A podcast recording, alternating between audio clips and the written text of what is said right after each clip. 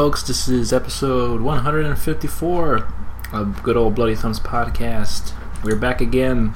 I think this is probably a, a monthly podcast now at this point. I actually, I don't know how I feel about it. I like, I kind of like that we take some time off in between. Like we used to do episodes almost every week, and then Mhm. you know it, would- it would get kind of stale. I, I, I thought at that at times because there wasn't a whole lot of gaming news, and even still, I don't think there's much gaming news. There's some, but there's definitely a lot of things we could discuss. A lot, a lot more, uh, a, lot, a lot more with the, a lot more going on if we just kind of split it up into longer, uh, longer times between episodes. I think that's Mhm. one of those things I, I enjoyed the most. But regardless, Yeah. uh, as always, I'm here, Splinter 47, my, and CH Gorog joining me as always. Hey, howdy, hello. So um, we're back again. There's a lot of there's a couple there's definitely a couple things we gotta discuss here, and and, and I, I gotta discuss as well. I, I bought me a new console. That's definitely up there up there for discussion.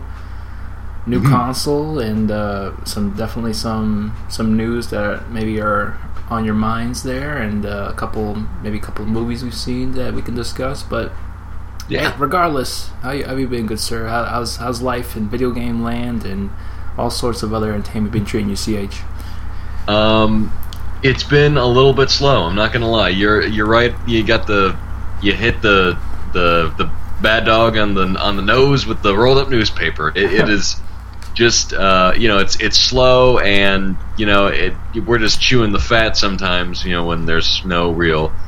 Um, you know, video game news that we have going on, but uh, you know, there's a little bit more developing now, and uh, you know, it's summertime is kind of a acid sort of nothing really going on maybe an announcement here or two there or you know little tidbits but Yeah. mostly nothing really big going on there is um, you know a lot a lot of time just replaying uh, some oldies and goodies Nice. which uh, include uh, uh, um, Alan Wake's American Nightmare, uh, Call of Juarez a gunslinger, and uh, uh, I have not finished Bastion yet. And you know that's really uh, that's really strange for me because the narrator sounds exactly like um, Ron Perlman, and you think like that that's perfect because like if I want to be reincarnated, I want to be reincarnated as Ron Perlman, and but you know strange anyway. uh, and then the new thing, which is uh, Walking Dead season two, the ending of uh, Walking Dead, uh, the season two of Walking Dead. Holy crap, man! Mhm. Totally, totally forgot about that. That's uh, definitely a whole discussion we can get into. Um, but yeah, now that you brought that up, like some of those uh, re- games you've been replaying, so you, you pre- replayed some Alan Wake's American Nightmare, and you still don't like Barry. You still like Barry, right? Come on. No, Come on, I, man. I mean, like, uh, I'm just kidding. you, you- you're damn right. I don't. it, uh, you know, it's it's funny that you talk about that because um, with Splinter Cell Blacklist going for some reason going, it, we got we got we got to get we got to reach a quota of mentioning it at least once in every episode. Yeah. uh, you know, I, I came back to liking the character of Charlie Cole a lot more, you know, when I gave him another chance. Where it was like, you know, uh, see, like, don't see him as this, see him as this. And I'm, I'm trying to like, I'm really trying to like Barry, but uh, it's, he's just not a character. I, you know, he's the fat, bumbling idiot, kind of nerd, kind of stupid character. And they did that well in Enslaved with uh, Pigsy Yeah. where you know he was this kind of perverted uh, techie who's you know this fat idiot, but he's also funny, and the writing just isn't there for Barry. Like I, I, I kind of wish they almost made him like the very opposite, this like this semi-intellectual surfer or so, you know something or you know if anything, I, I just don't know why that combination didn't really stick well with Barry, where you had him you know, being the, you know, referencing Lord of the Rings, and you know, it's like, oh, I, I said a nerdy thing in front of a girl. I'm so embarrassed. It's like, mm, come on, that that's not enough. Yeah, there, there's definitely some some moments where they could have uh, done a bit more with this uh, with his dialogue, but I don't know. I, I, I, I finally oddly find them oddly intriguing, but uh, I could definitely see what a criticism Is that the. Stockholm syndrome talking? I know it is. Probably is for, for all I know. After this after this long without a podcast, it's already settling in. No, no, no, no. But please, no, no, please. I, I didn't mean. I, I did mean to interrupt you because I'm an asshole. But no, go ahead. Yes, what you're saying. No, I mean that's that's, that's about it. Like I, it's been a while since I played uh, American Nightmare, so it's, I'm kind of going off memory with like the original game and that. But uh, mm-hmm. yeah, that, that was uh, that was a quality game. I really liked American Nightmare. I really hope they put out a sequel to Alan Wake because I want to know what what happens after that. I mean, after that whole fiasco where you know the there's the ending and there was also additional DLC, what kind of which kind of tied up the the story somewhat. It kind of uh, mm-hmm. further indulged into what happened after that and there were some really pretty cool design levels in there as well, from what I've seen of, of walkthroughs. I never actually played it personally, but uh, the first one or the DLCs. The the DLCs for the first one, like there was there there was mm-hmm. there were some uniquely uh, well designed levels in there. There, I really enjoyed what I saw, but I just couldn't yeah. I couldn't see myself shelving out the money for the DLC. I just couldn't support no, yeah. it. I mean, as much as I love Remedy, I think it was more Microsoft's doing here on that on that end. I don't think Remedy's the type of developer who would hold out content like that, but I don't know. I yeah. could be wrong. Uh, no, no, no. I'm, I'm, sorry.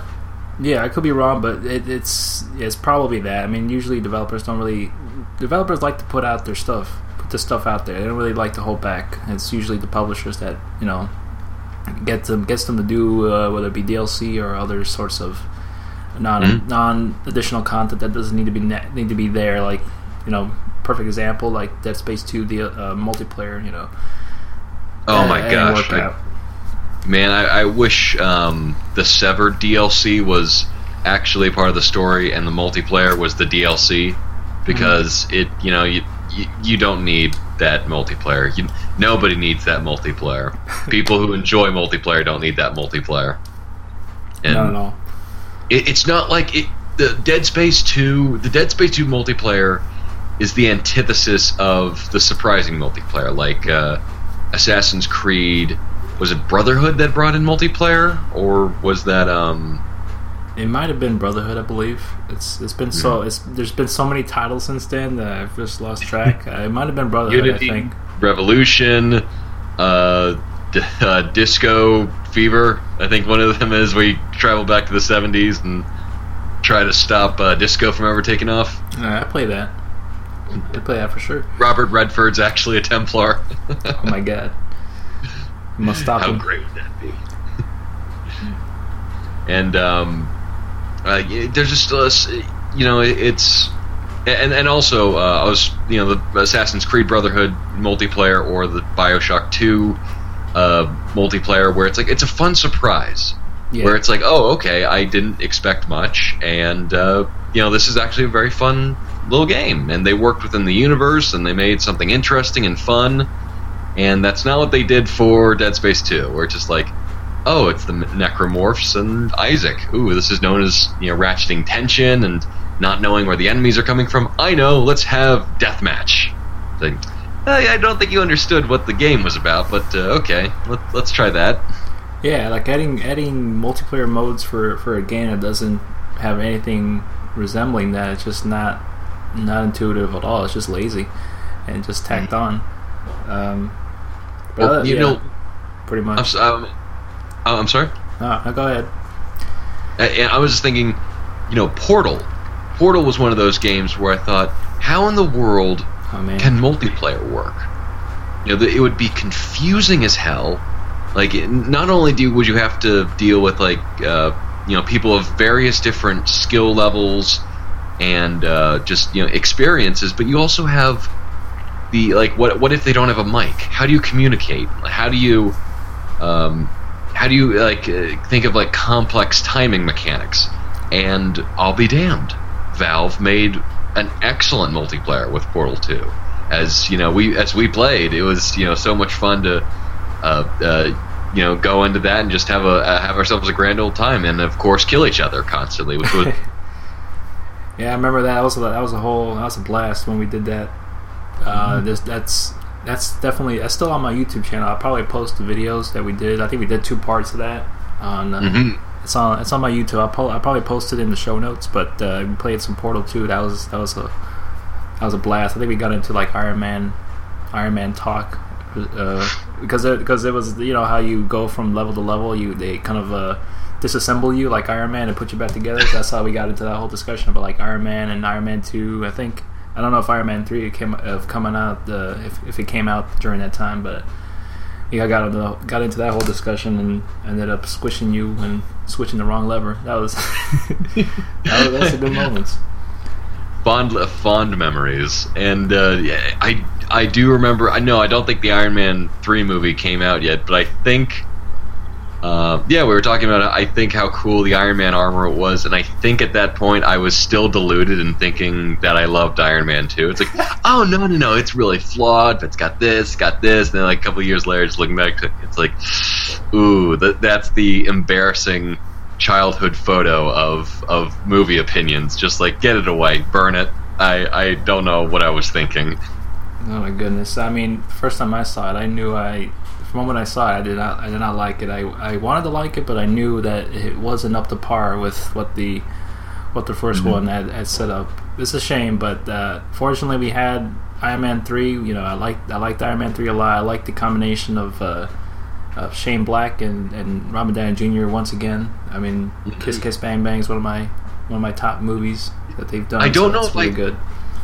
Yeah, Kiss Kiss Bang Bang is definitely one of those yeah, modern day classics. And I don't know if I told you this, but um, uh, the uh, the guy who played the soldier in Iron Man three, I, I, I might have told you this. I don't remember. Once again, I got the memory of gerbil, where he's uh, the, the soldier that uh, I, uh, that Tony Stark you know starts look uh, trying to find in I think it's Louisiana. Mm.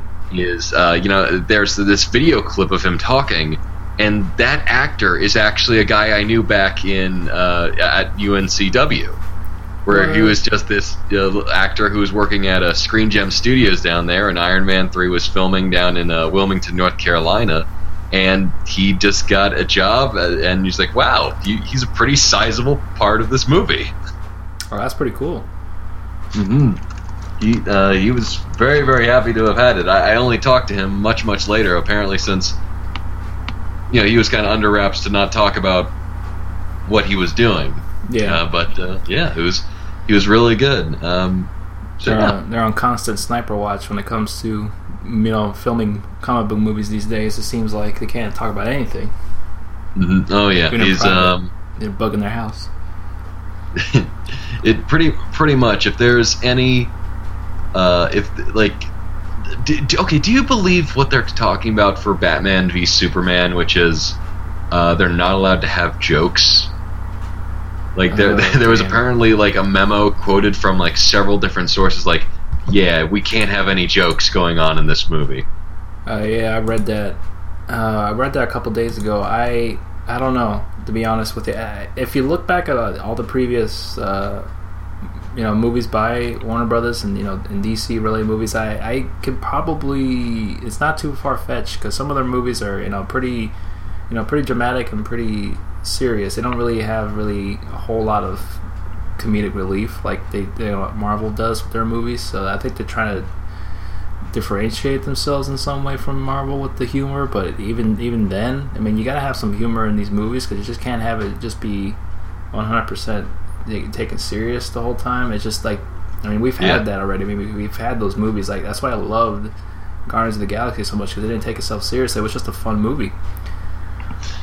Yeah, I mean, that one was just such a breath of fresh air. Not only because it's it certainly not afraid to be goofy and and just odd and off-putting at some points, and just there's these weird, really weird tonal shifts that just like happen out of nowhere.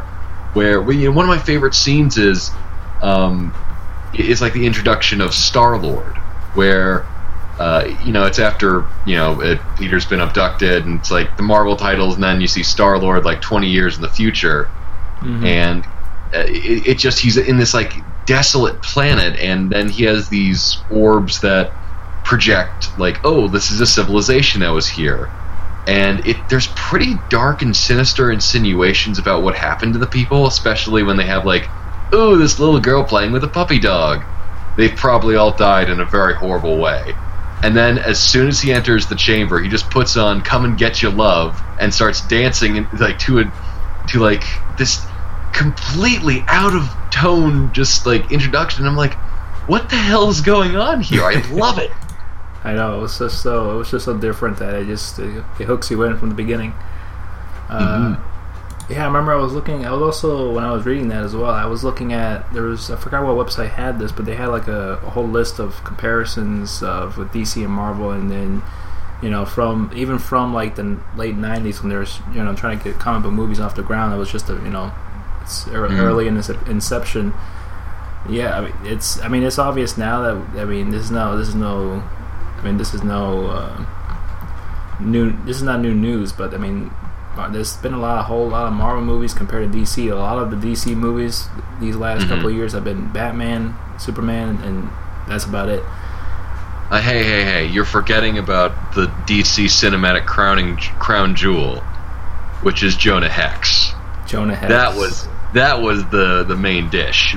the Dark Knight was the uh, appetizer for the main entree. That was Jonah Hex. It, it's just this just baffles me how they just they're relying mainly on Batman, but they're also been been relying on Superman. They've been trying to, to make Superman work for for years since like the the first two movies originally came out, and they've had that, and then they had those other yeah the other you know other movies like Jonah Hex that weren't really comic book movies, but they're you know based off comics. And uh, I was I, I was looking also looking at a list that also had in there Steel. Remember that movie Steel with Shaq? That's the best they got from DC. Oh my god, that is that sadly might be considered one of the better DC movies, just with their batting average. Um, it, it that was just such a weird film. Like, didn't Shaq actually sing a, a, a track or two, like for the for the Steel soundtrack? My goodness. I gotta remember. I, I, I feel like it was that weird moment where it's like it was a fever dream where it was like Shaquille O'Neal, he wants to act. Ah, go ahead and let him. Let's uh, let him have this. He entertained us enough uh, on the court, so why not? Uh, it looks like he actually did. It was uh, Shaquille Oh, O'Neal yeah. featuring Ice Cube and then some other artists in here. The song's called Men of Steel. This happened, and we let it It was happen. in 1997. um, yeah, Men of Steel. Damn. I, I mean, like I can I can forgive some introductory bad films, like the uh, the first Captain America fe- like theatrical film or the Roger Corman Fantastic Four film, but it's just like now there almost doesn't seem to be an excuse where there there have been great superhero movies. You can make terrific superhero movies with different narrative types, different genres, and DC just still doesn't understand what to do. And with you know with Batman, it just seemed to be like, oh yeah, Christopher Nolan, he's great with crime films. Just let him do this. Like let him strip away pretty much every single supernatural element and just let him have his day. And uh, you know that was good. And you know they got a DC guy trilogy out of that. And then it's like with Green Lantern, it's like, oh, well, why don't we make an Iron Man movie? Except it, we don't know how to make an Iron Man movie. I know, let's make a movie from the 1970s for made for TV, and then it's like, oh, so that's what 200 million dollars buys you. I, I oh, by the way, I have a uh, collection of movies. Uh, I am uh, eagerly awaiting. It's my trilogy of oh my god, what the hell is this? It's um, In Time, uh, followed by Transcendence Damn. and Green Lantern, and I hope to do very very soon, either truncated uh, best of uh, best hits of uh, watching the movie in pain for each of them, or uh, just doing the whole two hour spiel and just I'm not gonna I, like I rem- I'm glad that the all these movies I've seen once before, and once was enough for me for all of them. So I, I just kind of like to it semi fresh, semi uh, you know dusted away. So you know I, I'll just get them and see uh, and just see how great they've aged. You're you're you're a strong-willed man, Ch. I mean, I'd rather play Dark Souls than, than do this. And that's how much. I, I, that's how much I can't. I can't do this. I can't watch Green Lantern again. I can't do it. the, the skeletons in Dark Souls are like, no, dude, come on, this is too much. Yeah, it's just it's. Uh, I mean, I don't. I don't mean to rag on DC. I like some of the DC's products. I just. I don't know Yeah. why. There's just there's just so behind on the way they should be putting out these movies. They should have had more movies by now, but they're just relying on Batman and Superman. And I, I, I really want this movie to be to be good. I, I like I like Batman, but I want it, I want it to be good. But I just it's it's too soon already to, to be introducing these char- these other superheroes that haven't even had their own movies yet. And we don't I- even, we don't even know we don't even know how well they transition into film without having their own films first. It just I don't Mhm. know. They're going backwards on this.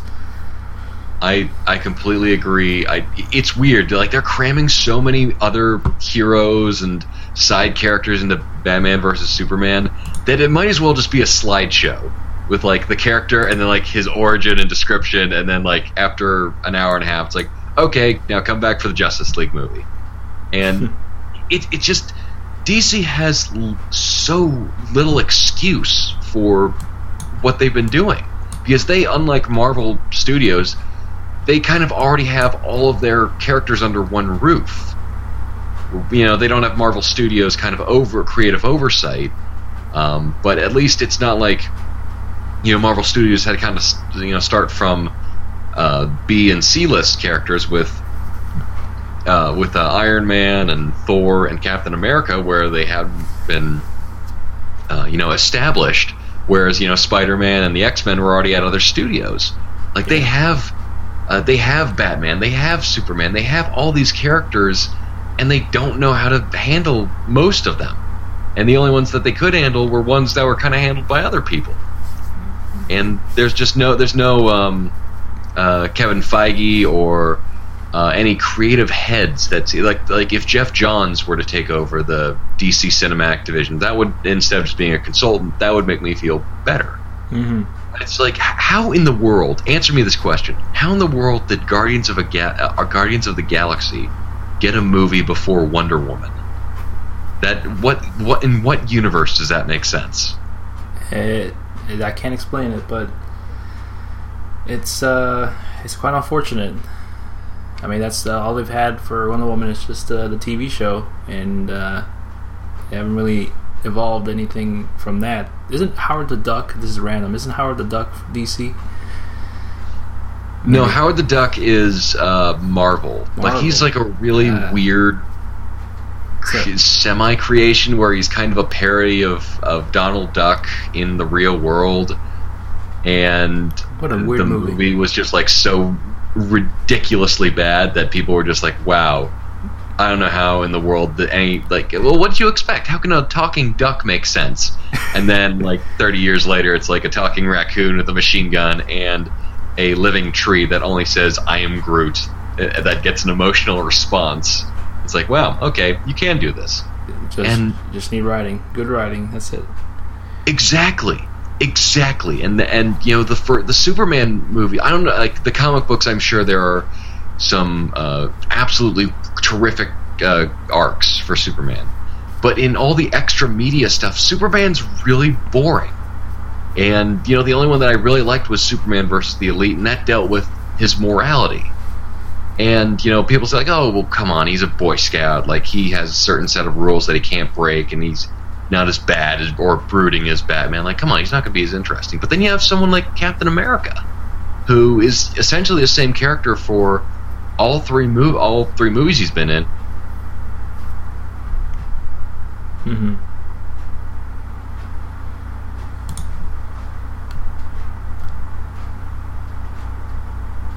Quality Yeah. of it all. Yeah. And that's what's interesting. Yeah, I mean, this it's it just all really goes down to uh, I mean, who they pick to write these things. It's uh, they gotta know the they gotta know what they're writing and and they gotta translate it well to film. It's just I think there's definitely a lot of different uh, characters in DC Universe they could use. I'm not in, entirely too familiar with them. I know probably a handful of them that could probably work as a movie, but I mean, it's I mean, it's DC. They got they definitely got a whole lot of different uh, different uh, you know franchises or and, and to pull off and make into a movie. It doesn't even have to be a superhero movie. I mean, I'm sure they got different uh, just different stories that are just not Yeah. even DC related. I mean, superhero related. Yeah, I, I, a Zatanna movie, I would love that. Um, Swamp Thing, hell, let's let's go. You know, if, if we can care for Groot, let's let's go for Swamp Thing. And it's it, and it's like they have such great yeah, and WB has so has had so many great directors work for them, and they're just not really coming out of the woodwork. I mean, the biggest, you know, Marvel has taken huge creative risks and has gotten the right talent behind all of these things. And it's like, who would have thought James Gunn, the guy who directed Slither and some Troma films, like like he would make a great superhero film? That, that certainly just came out of left field with Chris Pratt as the as the main actor. Like, uh, point to me the movie where it's like, no, this guy could definitely be the main leading role in a superhero action oriented film. and, and, it just, I, I feel like DC's really wasting a lot of talent and a lot of time. Where it's like you don't need to have Superman in every single character out of fear that everything's going to turn out like Green Lantern, where it's like oh, okay, people want a new character. Well, let's make this new character, except we won't give them a reason why to like him. Like, oh, he mentally, he essentially cripples all these men. Shouldn't you feel feel something for him? It's like, no, come on. It it it just. I mean, I, I don't think The Incredible Hulk is that good. It's not a great film, but it's a good film because it has at least interesting characters and scenarios and relationships and that's what's interesting. And like even if like the overall story's not great, kind of like with Guardians of the Galaxy, where I didn't feel like the overall plot was great, but I just loved the smaller stuff, the character interactions, just the small humanizing moments. That that is the that's the glue. Yeah, I mean, and uh, yeah, a movie doesn't have to have the greatest story ever, but if it's if it has those good character moments and it's and it's well acted and, and it's just executed well, I mean, the, it can really be good. Doesn't have to be, you know, Shakespearean literature here. No, no it it really doesn't. But the the thing is that I don't know. Like DC's got this idea of like, okay, we need to have it dark and brooding, without real uh, or you know aping the Dark Knight style of uh, uh, aesthetics, without really understanding why that worked. It's like, listen, like Christopher Nolan wanted this to be uh, you know, he wanted Batman to be a very dark and brooding character associated with crime, but it also was a reflection of the city, and that's a character in, in Batman Begins, like like the Narrows and like how it's a very dirty, grimy, uh, direct, confrontational sort of area, and just understand like Nolan, if for his first two Batman films at least, understood storytelling he understood what makes a great story tick, and he and you know just letting letting have uh, letting him have free range really helped. But this it, it feels like okay they're trying uh, for Green Lantern especially where they're just like oh okay we need a shared universe because that's what Marvel's doing, and but we can't copying Marvel so we'll copy the visual style of the Dark Knight without any any of the substance. Yeah. And it's just it's a real damn shame. I mean, I I, I really feel bad because I love superhero films. I love superhero stories, and this just it's really just a shame. I mean, I, I thought Young Justice was good. I love uh, the Justice League animated series and the Batman the animated series. Kevin Conroy. Kevin Conroy will be my Batman to the day I die. Hell yeah! Is the definitive definitive Batman. Anybody who says otherwise He's a darn fool. He is the Batman. You know, I, I um, it, it, just you know hearing him, it, it, the voice. It's not that he. It's like the lowest gravelly voice. It's not like it's the most, not monstrous. Like Michael Ironside did uh, a version of him in an episode of Batman where they where they did uh, the Dark Knight Returns kind of episode, mm-hmm. uh, and it, it just like Kevin Conroy's. It's that perfect balance where it's like Batman could be a vigilante, but he also has this personality and touch of, of I don't even know what it is. And Kevin Conroy brings that out, and I I I don't ever want him to stop. Like I like I literally hope that not literally, but you know I, I, hope that like if even if he like I'm, I'm sure he's probably sick of playing Batman by now, but I would like to strap him into one of those uh, Clockwork Orange chairs, just like like showing him like the the montage of uh, Batman, just him squirming like, "I'm ready to get out now, please." Until he comes out absolutely loving Batman, like, "I can't voice any other characters besides Batman." Yeah, It's like, yes, we will all benefit from this forever. yeah. I think what, it seems like for for me, anyways. It, I think what really really stopped uh, Warner Brothers from pursuing any any more any of these kind of superhero movies that's not Batman or Superman as it, it definitely was Green Lantern. I think they took a risk uh, on Green Lantern and just they they're afraid to take another risk again. And they just want to go back to the what works for them, and they're not willing to take risks with uh, Yeah. new products. and Batman is is is the golden boy. They, I mean, they've consistently had problems with. Uh, you know, there's n- there's never been a series which, I mean, I, well, I wouldn't say that, but uh, you know, with Batman, that's their main go-to guy for video games, for animated stuff. If you know Batman's not involved, then it's not probably going to take off. Like a lot of like the DC superhero sh- uh, shorts on some animated films are great, but it's always Batman st- uh, on Batman theatrical films because none of the other films sell. Mhm. And I mean, you have you know you know Marvel ha- of course has its go-to uh, characters with like the X-Men or Spider-Man or uh, now with you know the the success of the Marvel Studios films, Iron Man and Captain America, and I like that. So it's diversification, but it, at, at least they have a multitude of people. With DC, it's always just Batman or Superman, and nowadays it's a lot more Batman. And I'm just, I'm, I'm just. I- It's not that I don't like Batman, but I, I need to see less of him. Like, how can I miss you if you don't go away? Just just the Assassin's Creed syndrome with Batman. Yep. The movies. Every every game ends with him just uh, learning a, a mind shattering fact that could have been like the interesting part of the story, and then just goes back to the beginning. Yeah, Min- Minerva shows up, and then we get the cliffhanger ending again. and then we get Robo Batman or Azrael. Oh man! Oh Uh, my but, uh. I mean, I will give Warner Brothers credit. Like the the one thing that they consistently, I think, put out really really good quality stuff is their animated movies. I really like their animated movies. Or if they could put as much effort into their animated movies as they do in their films, and they'd, they'd definitely be, you know, in the race with Marvel. But uh, hmm sadly, that's not the case. But I like their animated movies. I haven't seen the new uh, Batman animated movie, The Attack on Arkham. I don't know if that's anything in correlation to the games, but uh, I definitely am interested in checking that out. Yeah, I mean, uh, Batman, Mask of the Phantasm, and uh, Under the Red Hood are, just they're phenomenal stories. And same with uh, Superman versus the Elite, and they really put time and attention into uh, hiring the right people for uh, for their roles. Like uh, for they had they had Danny Trejo as uh, Lobo, which was no no no he had they, he was Bane. I was Yeah. like, wow, like this is this is perfect. Oh, like uh, unlike the movie version, where it's like, oh, Bane, this guy who's always been portrayed as Spa- Hispanic. I know. Let's get Tom Hardy. Gosh. Yes, don't you see? Yes, So that's that's some. I'm from Tijuana.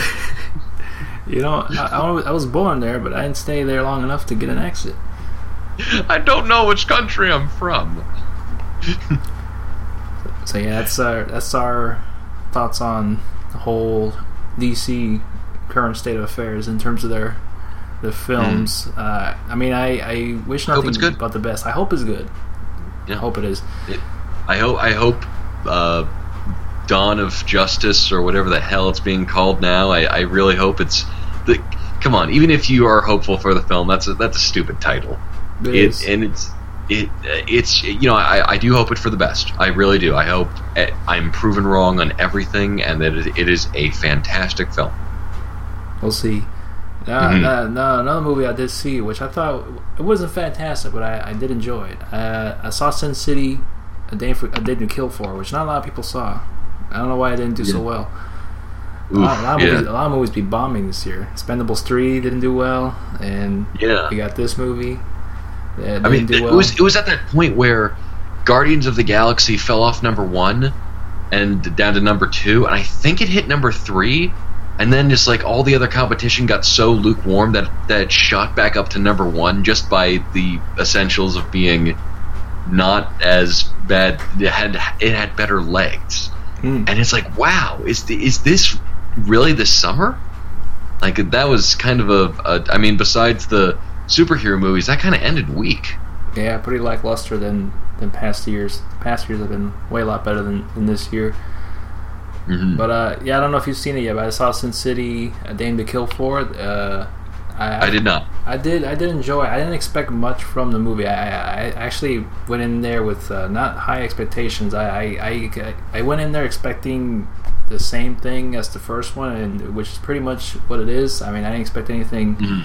grand, but I did enjoy it for what I like. I love the I love the presentation of the movie, the way it looks, and, and the noir elements. Just just the whole uh, you know feeling that you're watching a, a noir movie. That's just what I liked about the first movie. Um, it's it's basically some of the some of the stories that go on is a continuation of the the previous movie. So you get you get a continuation of uh, the Nancy character from the first movie. You know, it was Jessica Alba. Je- Jessica Alba, who was the uh, acting center point of the entire film, Yes.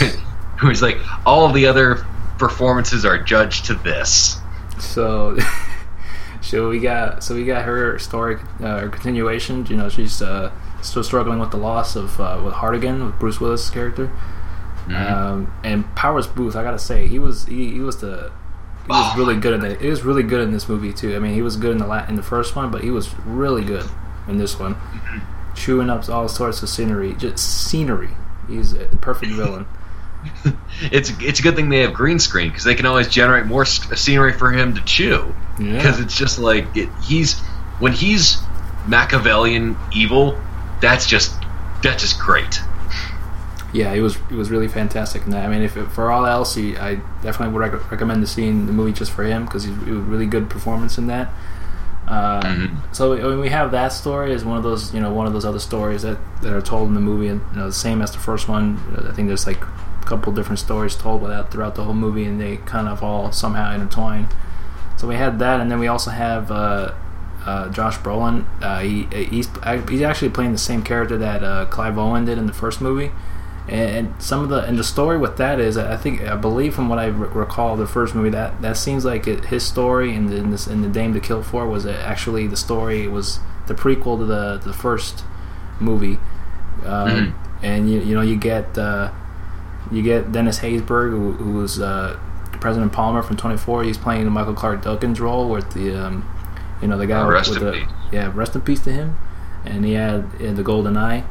Um, he didn't have that before in this Mhm. movie, so you know there's there's a whole lot more story told through that, and then and by the end of that whole story arc with uh, Josh Brolin, he, he I won't say what happens, but he gets plastic surgery, and, and he they put prosthetics on him to make him look like Clive Owen. And he, you know what it reminded me of? He he looked like um, remember the movie The, the Shadow with Alec Baldwin. Remember that movie? Oh my! Oh, but It looked like that. You know how you know you know how Alec Baldwin would turn into the Shadow, and he had like the prosthetics on, and like the you know like a bigger nose. It kind of okay. I want to make sure that I'm not getting this confused with Darkman. No, no, it was it's uh, the Shadow with Alec Baldwin. He was like this, uh, like this hat, hat wearing a cape with the guns. It's like it's just blending in with the shadows. Oh my gosh! Yes, I have not seen this since like '96. I don't know. Wow. I saw that movie like a couple months ago. I, I, I didn't think it's I didn't think it was that bad. I thought it was pretty. It was okay. Uh, but but you know he ends up looking like uh, like Clive Owen. He has the hair and then you know the prosthetics to kind of look like Clive Owen. So that story with with with him is uh, Ooh, is a d- prequel. does he also have the incredibly bad American accent, like grafted onto him too? no, it's just it's just Josh Brolin speaking Josh Brolin. I, I gotta see that first one again. Now that you brought it up, I gotta. Rem- I don't remember Clive Owen trying to do an American accent because most of the movies I've seen him in, he's never even attempted to do an American accent.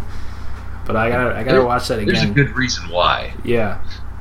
Um, we got that, and then uh, you know Joseph Gordon-Levitt's in the movie, and uh, he you get his own story with uh, him with him being involved with uh, taking down um, Powers Boothe's character as well, the senator.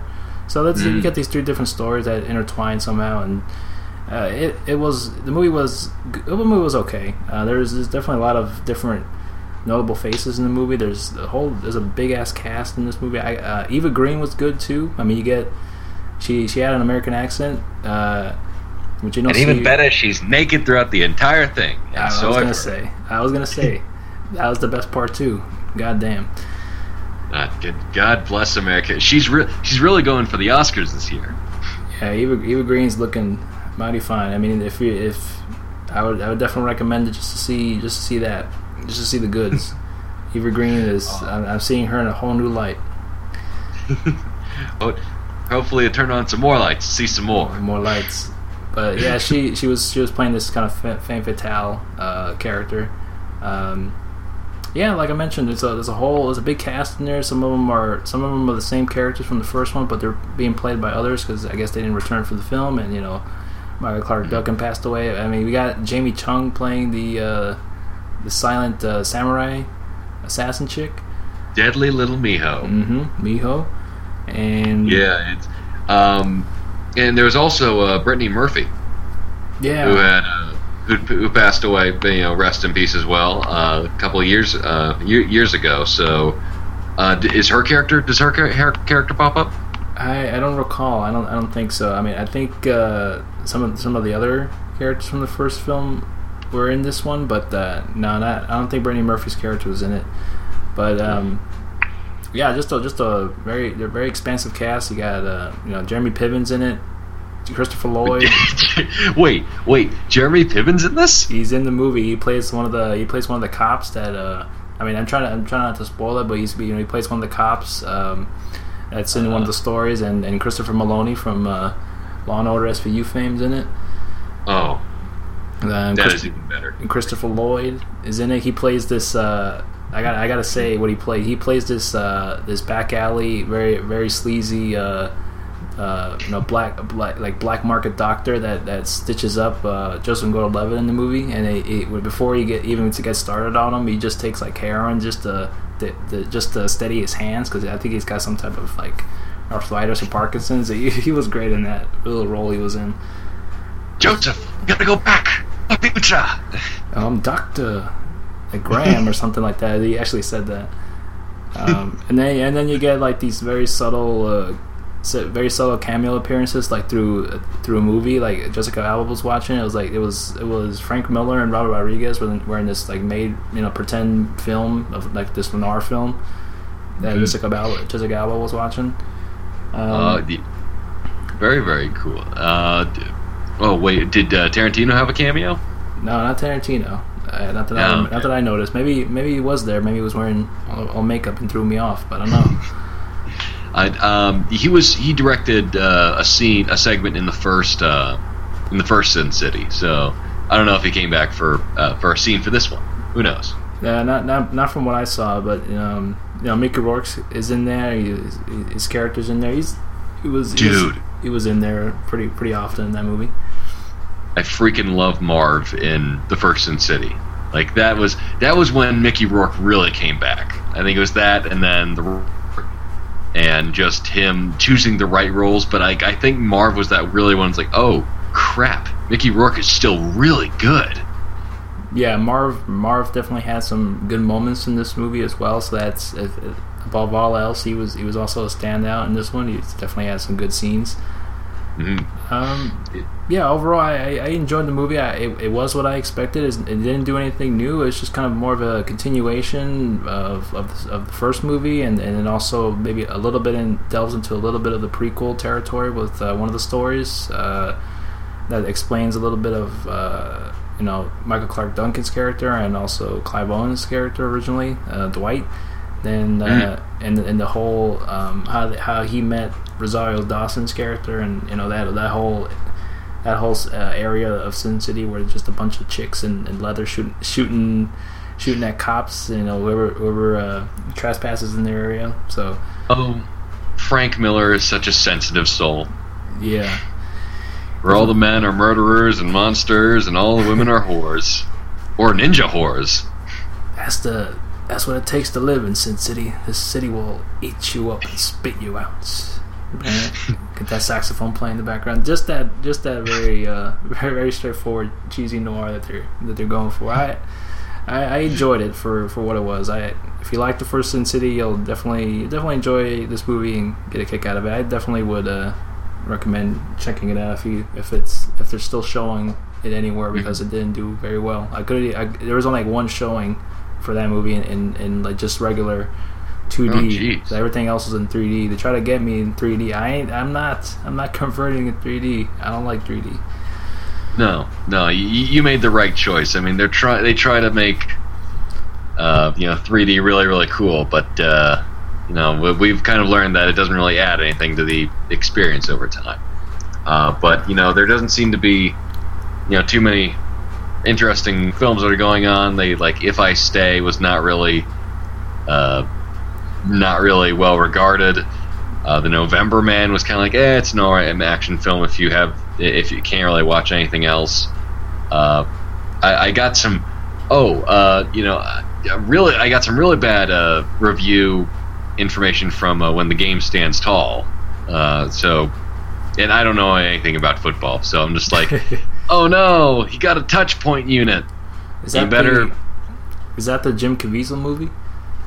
I th- yeah, I think it is, With, and with um, um, Michael Chiklis with like a with, a, with like a goatee just just looks off to me with a goatee. I I'm trying. Yeah, it's my Michael Michael Chiklis. I really, you know, he's he looks like Jason Statham if he in about like 20 years, just Mhm. like uh, like a little bit like the natural kind of beginning of of like the sexy hero, and then just like oh okay, this is what happens. I I and just yeah, not, not a lot of like the most. Is it has Clancy Brown? That's cool. I love I love Clancy Brown. He was a sergeant in Starship Troopers. there you go. We got some correlation to maybe maybe we'll get it'll get you to go see it because he was in Starship Troopers. So I don't know. If Bill Mhm. Paxton was in it, maybe I'll give it a shot. It, it it would be even better if it was like Neil Patrick Harris, Michael Ironside, and Clancy Brown in a buddy cop film Hey, where they're all, you know, just one one crazy night. you should be you should be in charge of these movie ideas. Uh, it's it's Oscar worthy right there. I know. I, I keep writing my letters to Hollywood about this, but uh, they never return my calls. Like, imagine this: Jack Nicholson as an elementary school teacher. Just a static shock for uh, a static a static shot for uh, two hours of a classroom, like the back of a classroom, and Jack Nicholson just going verbally ballistic on these kids who aren't who don't react. They don't react. They don't cry or they don't uh, you know, tell him he's you know doing bad swearing or, or laugh or anything. They just they just stare at him for two hours, and he just like has a monologue, and then he leaves, and that's the movie. I think it would make blockbuster history. I mean, or it could be just a, or it could be Jack Nicholson in a remake of Kindergarten Cop. It could work. Okay, now you need to start writing into Hollywood and start demanding these types of movies. Damn, that's a good one. Who is your daddy, and what does he do? oh, they need to make a time traveling film where uh, Jack Nicholson goes back in time and meets his younger version of himself, who is played by Christian Slater. Because that that is the only way Christian Slater is going to age. And Like Christian he- Slater. Oh man, he can't catch a break. He needs to pull a Mickey Rourke, where it's like he finds that one really great role that everyone's like, "Oh yeah, this guy is awesome. Why don't we give him more work?" Yeah, he, I, he's definitely one of those one of those actors. I, I do enjoy some of the stuff I've seen him in, like you know, True Romance, and you know, and the and the very short lived show on NBC he had the. Uh, My, Own Worst Enemy. I, I I really like that show. That, that show had potential if it if they gave it another season. You know, no, Hmm. yet unfortunately, one of those other shows that just ended with a cliffhanger and just let it just left you there with, uh, you know, with your hands sticking out, wanting some more. But unfortunately, it, it was it was during that time when NBC just almost canceled every show, and uh, I think it's still doing it. But fortunately enough, Chuck still, you know, still kept it kept it alive, and you know, managed to end their episode somewhat before it, it got canceled as well. But Only because they got, like Subway inserted in, in every shot. I mean, you gotta you gotta sell out in order to can keep the show going. I mean, that's Damn what, that's straight. what you gotta do. I don't I don't deny that. Tr- Trust me, I I would have. I was glad. I, I give infinite props to Universal for making uh, Serenity after the cancellation of Firefly. But uh, you know the really big important thing is like NBC was starting to become like Fox, where it's like like e- either if it doesn't make like the largest amount of numbers uh, in recorded television history because now people watch online and on Netflix. So why do we still measure them in Nielsen ratings? I don't know. Or it's um, uh, or if it's like, oh, this is a show that everybody loves. Like, yeah, but it's costing us a little bit more money to keep it on the air, so we're just gonna cancel it and uh, and see what happens. Yeah, it's the way that it's just not adapting to uh, what's going on now. I mean, I, I, I definitely guarantee like probably Twitch, you know, overall like viewership on Twitch, it's it's just higher numbers than what they get on NBC these days. It's just uh, just unfortunate. I am glad that uh, they did pick up Community. Uh, Yahoo.com picked up Community for a new season, so at least you know I, I do like that now we have extra markets. Netflix, uh, Hulu, um, Amazon is doing their own series now. Like they have one with uh, Ron Perlman as like a, a vigilante priest who's killing people. And I wondered to myself, why didn't I watch this sooner? God damn, this is definitely something to put on a list. I, I'm telling, like I, I wouldn't be surprised if I just hear like, yeah, it's about it's Ron Perlman as a vigilante priest, then I just hear, uh, Splinter, Splinter. Just I'm just dead after that. And the next thing, But, the next thing um, you're gonna tell me like Steven Seagal is gonna be in Expendables four. Um, okay, if you want, if you had Steven Seagal in Expendables four, do you want him to play a hero or a villain? You, I, I would probably, I would probably have him be. Uh, it's a tough one. Probably, probably the villain. I mean, I, I liked him in, in in Machete when he was the villain in that. So you definitely, you definitely pull off the villain role. I just don't know how they would execute it with like when when they have that big fight scene with him and Stallone because you, you gotta have a, you gotta have to have to have a fight scene with Stallone. So I don't know how well he can hold up with Stallone if he can't even lift his leg up this at this point. What? You, you- ah, I mean, it's. I, I don't think Stallone is gonna do this forever. It's it's pretty much just like okay, we we got the next uh, gener we get the Star Trek the next generation of the cast going on in Expendables three. So, and apparently Mel Gibson was really really well received. So if uh, Steven Seagal was thinking, you know what, I might be a good henchman or a good uh, antagonist, they could uh, they could throw him in here, and I think uh, they'd do a, pretty darn good job. Yeah, I did see. I did see. I did see Expendables three as well. Uh, I, am I'm mixed about it because it's it was it wasn't rated R. It was PG thirteen, and then uh, and also they it, they were. I mean, they were also hinting throughout the whole movie because they were you know they're gonna pass the torch to like this younger, you know, these younger. Uh, you know these younger guys that they were recruiting as well. It, it almost seemed like this might be the last one that they're doing, and it, it, would, it would make sense as well because you know they, they didn't really do well in the theaters either. And they're you know they're also they're blaming piracy as well as to, as a cause. I don't I don't think that had too much effect on it either. Yeah. but I don't know if it was just a marketing or just maybe people didn't want to see it. But it, I don't know. It, it, it wasn't. I, I thought I think two was still the probably the best one. The second Expendables one was pretty good. I, I saw the first one, and to me, it was pretty much just like, okay, they didn't really have an idea. They just like, okay, here's a bunch of cool action scenes. We got everybody, you know, eh, all the all these big name uh, characters and cameo appearances. Uh, we got this amount of time to film it. Whatever. We don't really care about a, a, script or how polished the dialogue is. It's not like Die Hard, and then I didn't really hear too many stellar things about Expendables 2.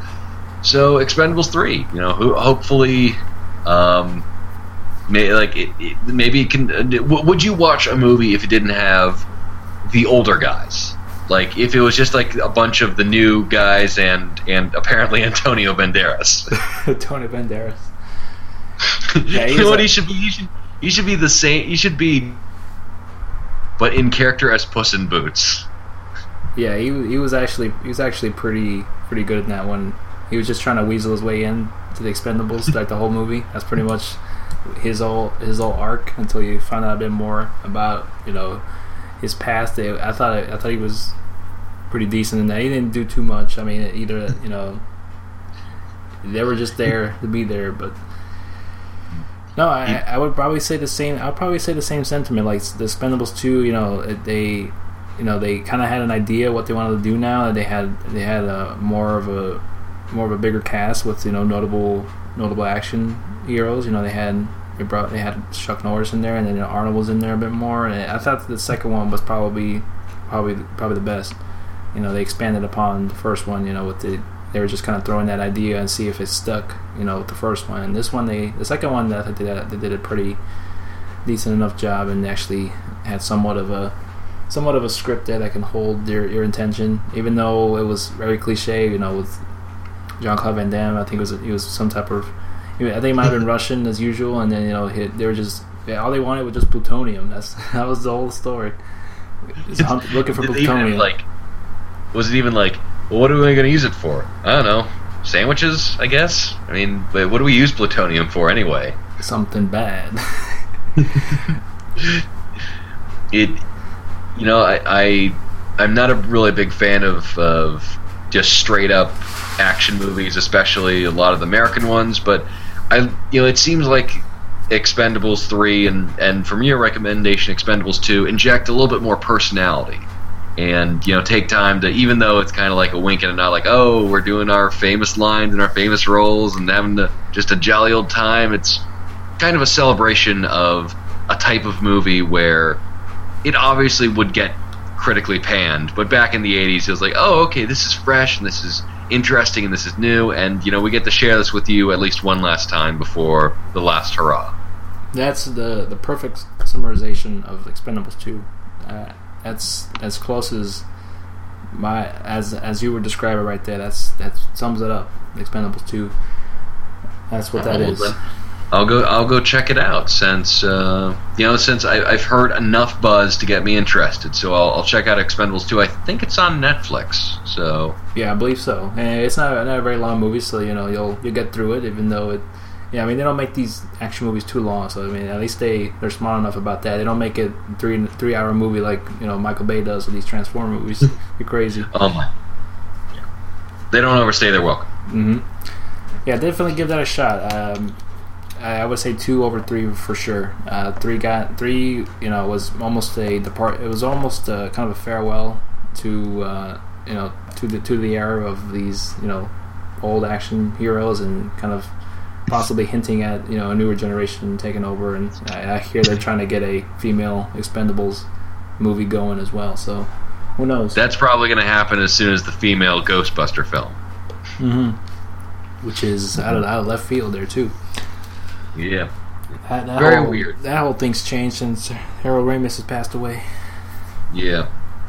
Yeah, and since it, it, I mean they they already I, I don't know with like uh, you know the, and also I I'll, I will go check out Expendables too. Um, but you know with the Ghostbuster thing, it's like it, it's not like there's too much canon already to where it's cumbersome. Like you can just make it almost like an Indiana Jones film. Like you don't need to under, know what these characters are going through. You almost don't even need the you don't even need the cast. You can just say like, oh, it's a Ghostbusters team in L.A. or in Washington D.C. or in Louisiana or something like that. Spin then, it off, yeah, spin it off like Law and Order.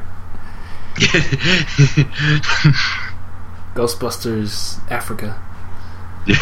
I, I, I can just I, I just would like to see um, uh, a, a, Law and Order version of of uh, of, of just like uh, terrible puns to open up the beginning. Like, uh, uh like I'm waiting for like uh, Bill Murray to say something, and then Baba O'Riley, O'Riley plays in the background. Just like, well, looks like this looks like this Spectre doesn't stand. Puts on sunglasses. A ghost of a chance, and then yeah. sounds perfect. But it, it's just like I, I know franchises are big and important, but it almost seems like the new trend is it's not franchises, but reboots, which are the big uh, money getters. Yeah, and then it, it, it, it it's just like a different trend, but it's almost worse than just focusing on franchise fatigue. because like with Ghostbusters, not even fatigue. I mean, we only have two movies, Mhm. and the second one wasn't even bad. It was just like okay, you know, it was fine. wasn't as good. Like there were some nice moments in there, but it was not certainly as good as uh, the first one. It would be nice to see Rick Moranis. Mhm. Oh yeah. Well, I think all of us would like it, that. Would you know be everybody's consensus opinion, where it's like Rick Moranis. He's the uh, he's just like he's the guy who did enough to he, get a name, to get uh, enough money for just for security, and I was like, you know what, I'm good. I'll head out now. And then they was like, no, wait, you haven't been addicted to heroin or had a really bad Hollywood breakup yet. Come on, stay here for a little while. Yeah, I think he quit. I think he quit really early before he ended up maybe becoming uh, maybe a shell of his former self. I think he, he quit early enough where he, he wasn't maybe put into these type of cast roles where he'd just be in just so many different movies and they were Mm. just so bad. I think he he definitely uh, definitely finished you know finished his finished up his movie career early before it, it, it got to that point. Maybe maybe he would have became maybe the next Adam Sandler for all we know if he still had stayed in the business. Oh, I, I, I, I shudder to just imagine. Like Rick Moranis had pretty darn good comedies. Honey, I Shrunk the Kid, uh, movies, um, uh, Spaceballs, Ghostbusters, and you know, just like wow, those are you know some classic movies, and or at least kind of well remembered movies. And then it's then it's like okay, I've left my mark. Now I'm done. It's like that gosh, I like it, it, someone who's not just greedy. It's like you know what, like Adam Sandler. It's like you know, let's go to Hawaii and have the Hollywood studios pay for it, or like, hey, let's go to Africa and get and get and have a reunited and a reunited session with uh, Drew Barrymore. Biggest scam artist ever. Oh my god, he, he- could he needs to write a book. That's all I'm saying. A tell all. I mean, if I was in his shoes, I'd probably do the same thing. But damn, He, he's just brazen about it. Like the, it was like in Funny People, he didn't even understand the satire that he himself was doing, like in that movie, where it was just like, where in you know in Funny People, the uh, the Judd Apatow film, he's you know essentially playing almost playing a parody of himself, and apparently none of that satire stuck. He's just like, oh, he probably watched the film. It's like. Well, sucks to be whoever this guy's, uh, whoever this movie is, is satirizing, and then just like got up and left, and then go went to go film Jack and Jill. yeah, not, not enough fart jokes. This movie sucked. I hated it. he doesn't do it in a little voice like this. Jesus Christ. But anyway, enough about Adam Sandler. Let's talk about something that uh, involves another filmmaker, but surprisingly, uh, actually involves video games, and also uh, a film, a video game maker who might actually want to be a movie director. Could you can you guess what I'm talking about? Oh man, I hear you. I Mhm. hear you. You hear me? This is definitely this has definitely been.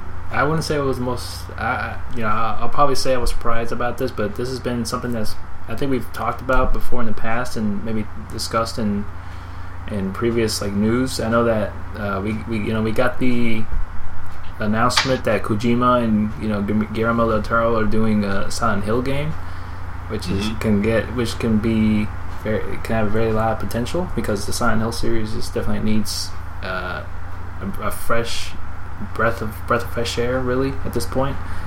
Oh yeah, it, it and also starring Norman Reedus of The Walking Dead, fa- uh, Walking Dead and uh, Boondock Saints fame. Yeah, just uh, just a whole lot of whole lot of questions, and uh, we'll soon be maybe getting the answers to with that. I mean, we had, you know, we got the we got that announcement. You know, Kojima's you know making the Silent Hill game alongside with uh, Guillermo del Toro. I'm not sure how much he'll be involved in that. Maybe some of the monster designs for sure. I mean, Mm-hmm. Oh it my god! makes sense. Yes, yes, please. Even if it's just like Guillermo del Toro submitting like stick figure drawings of monsters that for concept art, that's perfect. Just like hit. Uh, uh, uh, I'm sorry. Let me start on back over. Uh, del Toro, I think, inherently knows horror.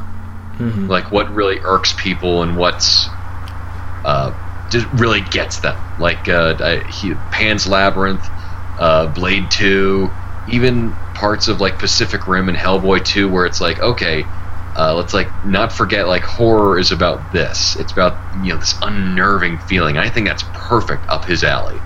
And uh, with the strain, even though he's kind of taking, or actually, it's a very accurate comparison. Where in the strain TV series, he's kind of only the over you know overhead guy, just like seeing like okay, let's do this and even then, like you can feel that uh, you can see kind of the fingerprint on uh, on the work. Yeah. And the, the kind of like how no, you know, when Nolan produces or does something, you can you can see that.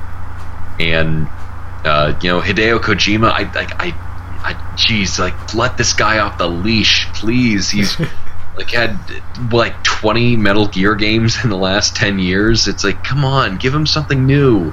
He's he's practically begging, and uh, there was he was trying to work on another game, but uh, Sony shut him down, and you know he was uh, one one sad. He was like walking to the sad Charlie Brown theme in the background when, when they shut down that game, and I'm you know it's it's just so great that these two are getting together, where it's like two guys who have not had a lot of success with you know Guillermo del Toro's getting some I, I, and I mean that by Guillermo del Toro's finally getting some recognition and more sales and success with uh, Pacific Rim and The Strain, and with Hideo Kojima, you know, he's finally moving out of the shadow of Metal Gear and to do something differently because he wanted to end it like back in 2002, where it's, where it's like, come on, just let the guy move on. And I, you know, it's finally, it's great to see them finally doing something new together, even though it's another franchise. Mm. It's something that could be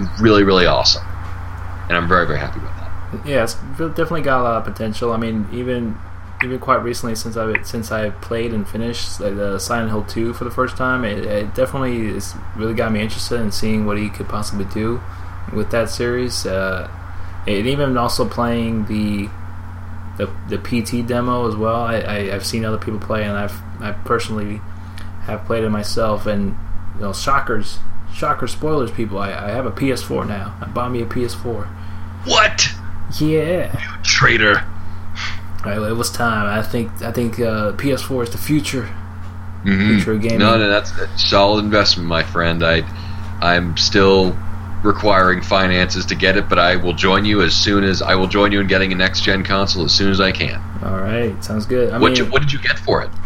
Um, well, I, I got it at uh, at the GameStop. You know, and as much people like to say that GameStop is evil, but I mean they have they have decent deals. I got I got PS4. Um, it was during the special that you you buy the PS4, you get three months of PlayStation Plus for free, and then you also get a download code for Infamous Second Son.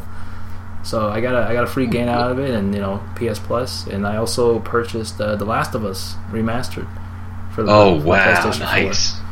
That uh, must look tight oh, on looks, uh, on the PS4. It looks glorious. I never played the game on the PS3 originally, but uh, just playing it for the first time on the PS4 it was it was glorious, glorious.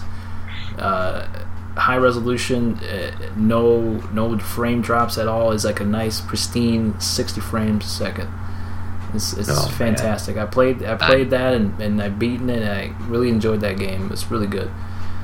Mm-hmm. I, I, just watching the cutscenes and uh, you know the, the little gameplay moments where it just it just feels so right, and I, I and that's one of the things that I hope with the uh, exodus over uh, to the next uh, to the current generation that uh, the PS3 prices will go down so much that I'll be able to get one for cheap and then get The Last of Us, just or maybe a PS4 and Last of Us, who knows? But in either case, I really, really hope to get my hands on it just because I know playing it is almost an entirely different experience from just seeing it. Yeah, definitely, definitely is. I I've seen I've seen a little bit of, of gameplay footage of it, you know, as a kind of a as a outside looking in uh, for a while, but then I just you know decided to go ahead and, and, get to get the PS4, play play Last of Us, and I really have no regrets. It's a really fantastic game. It, uh, it's it's it has elements of uh, you know stealth and action as well. I mean, it, it's very very much survival kind of action game. It, it really put it, it really put into perspective like uh, all, all my years playing Splinter Cell really paid off because I, there's definitely some stealth segments that you're, you're probably better off playing stealth because you get these enemies called the clickers that if they get near you, they, they, they kill you. You know, with one hit. You get this you know, cutscene animation, you're dead. They're like one hit kill enemies.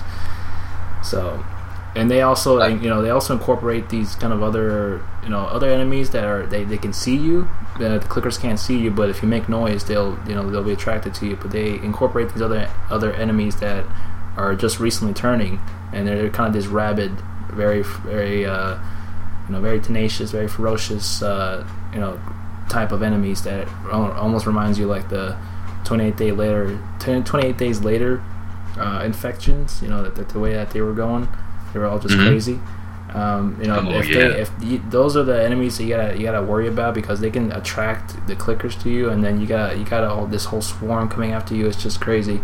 There's so much mm-hmm. there's so much to the game that you can mix both stealth and action, but you're probably better off doing stealth for the most part. It's the most oh, yeah. smartest way to play it. Um, no, you have no, you got that, and then you know just just very very very strong, uh, very very strong performances, uh, and just really good you know blend of cutscenes to, to gameplay. Just all molds well into a perfect perfect uh, you know just a perfect experience. That that that well well said. I, I I love the design of the clickers. I love just the.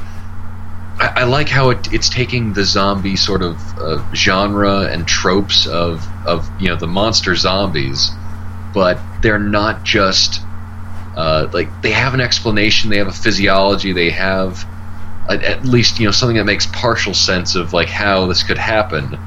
And there's actually a discussion about a plot in there because a lot of times, uh, you know, especially with another game we're going to talk about a little bit later, The Walking Dead, mm-hmm. the, a lot of the zombie stories don't really have an overall plot. Where a lot of times it's just, um, you know, going from place to place and talking about humanity and like, well, that it's a great explanation. A lot of times the narration is, the narrative is kind of lacking. But you know, in Last of Us, it you know, just watching from, you know, just watching on YouTube, excellent story. Love it. Yeah, it's it's really good story. It has it definitely has purpose. It's not it's not one of those you know stories like you mentioned. It's just you know going from you know going from nowhere and not really knowing where to go. It's just is something that is has a point A to point B, and you know you're you also encounter different people and just different enemies and locales that lead you on to that very to the very few the very last moments of that game and just kind of leaves you it leaves you uh, wondering, you know, in in this in having a discussion on on the ending. The ending was definitely can drum up a lot of discussion as to you know whether whether or not the choices that were made were right or not, or if they were justified. It's just that's how much I'll get into, but that's definitely leaves a lot of room for discussion, which is really good.